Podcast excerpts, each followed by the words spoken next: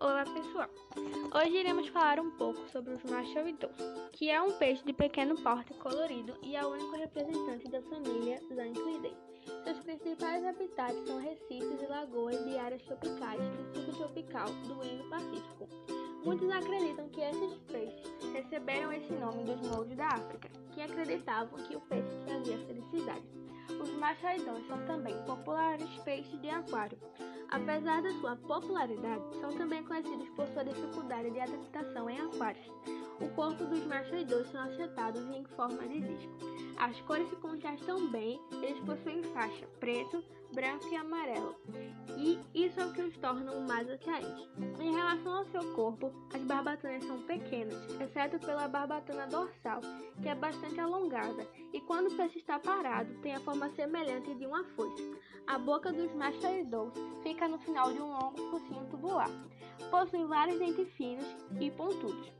Frequentadores de águas rasas, os machoidores preferem os recifes. Vivem em profundidades de 6 a 180 metros, tanto em lugares com boas condições de claridade ou onde não há muita claridade. Podem ser encontrados no leste da África, no Havaí, no sul do Japão, na Micronésia, são encontrados também no sul do Golfo da Califórnia até o Peru. Esponjas do mar, tunicados e outros invertebrados cesses são os principais alimentos dos machoidores.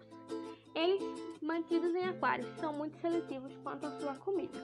Ou eles não comerão nada e morrerão, ou vão comer tudo.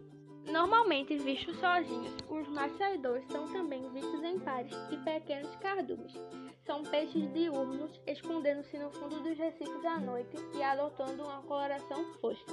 Os machaidores escolhem um parceiro para a vida toda. Quando jovens, normalmente andam em pequenos cardumes. Machos adultos tendem a ser agressivos uns com os outros. A reprodução dos machaidores é feita através da fertilização externa, ou seja, os óvulos e o esperma são lançados na água.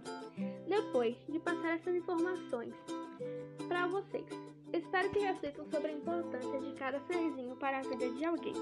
E pense na possibilidade de que não são apenas cães e gatos que provocam sensações positivas, mas um peixinho também.